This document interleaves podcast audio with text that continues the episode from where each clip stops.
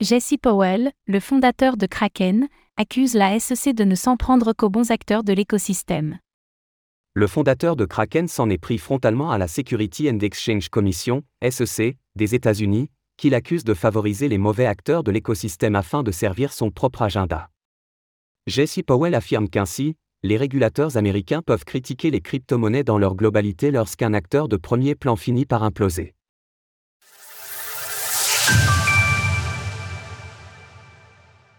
Jesse Powell attaque frontalement les régulateurs américains. Jesse Powell, le fondateur de l'exchange de crypto-monnaie Kraken, l'un des plus anciens de notre écosystème, s'est exprimé afin de donner son avis concernant les récentes décisions des régulateurs américains. Une sortie qui apparaît peu de temps après que la Security and Exchange Commission, SEC, des États-Unis ait infligé une amende de 30 millions de dollars à Kraken.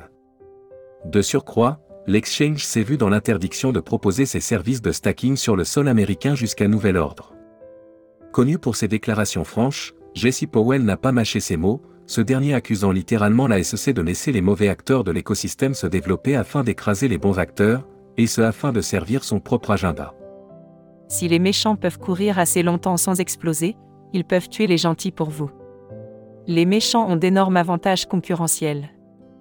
Ils aspirent les utilisateurs, les revenus et le capital risque qui, autrement, seraient allés au bon. Les méchants peuvent toujours être emprisonnés plus tard. Plus tôt, le 15 février, le fondateur de Kraken accusait déjà la SEC de demander aux exchanges crypto de s'enregistrer afin de proposer des services de garde tout en les empêchant de le faire dans les faits.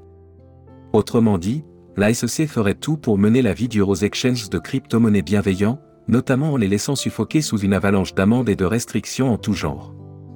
Au contraire, les acteurs malveillants auraient le champ libre pour étendre leur aura, jusqu'au jour où ces derniers implosent et que la masse peut les montrer du doigt en englobant la totalité de l'écosystème crypto. Un cas de figure qui n'est pas sans rappeler FTX. Charles Hoskinson, le fondateur de Cardano, ADA, a appuyé les dires de Jesse Powell dans un tweet où il ajoute que L'alerte avait été donnée des mois, voire des années avant les événements.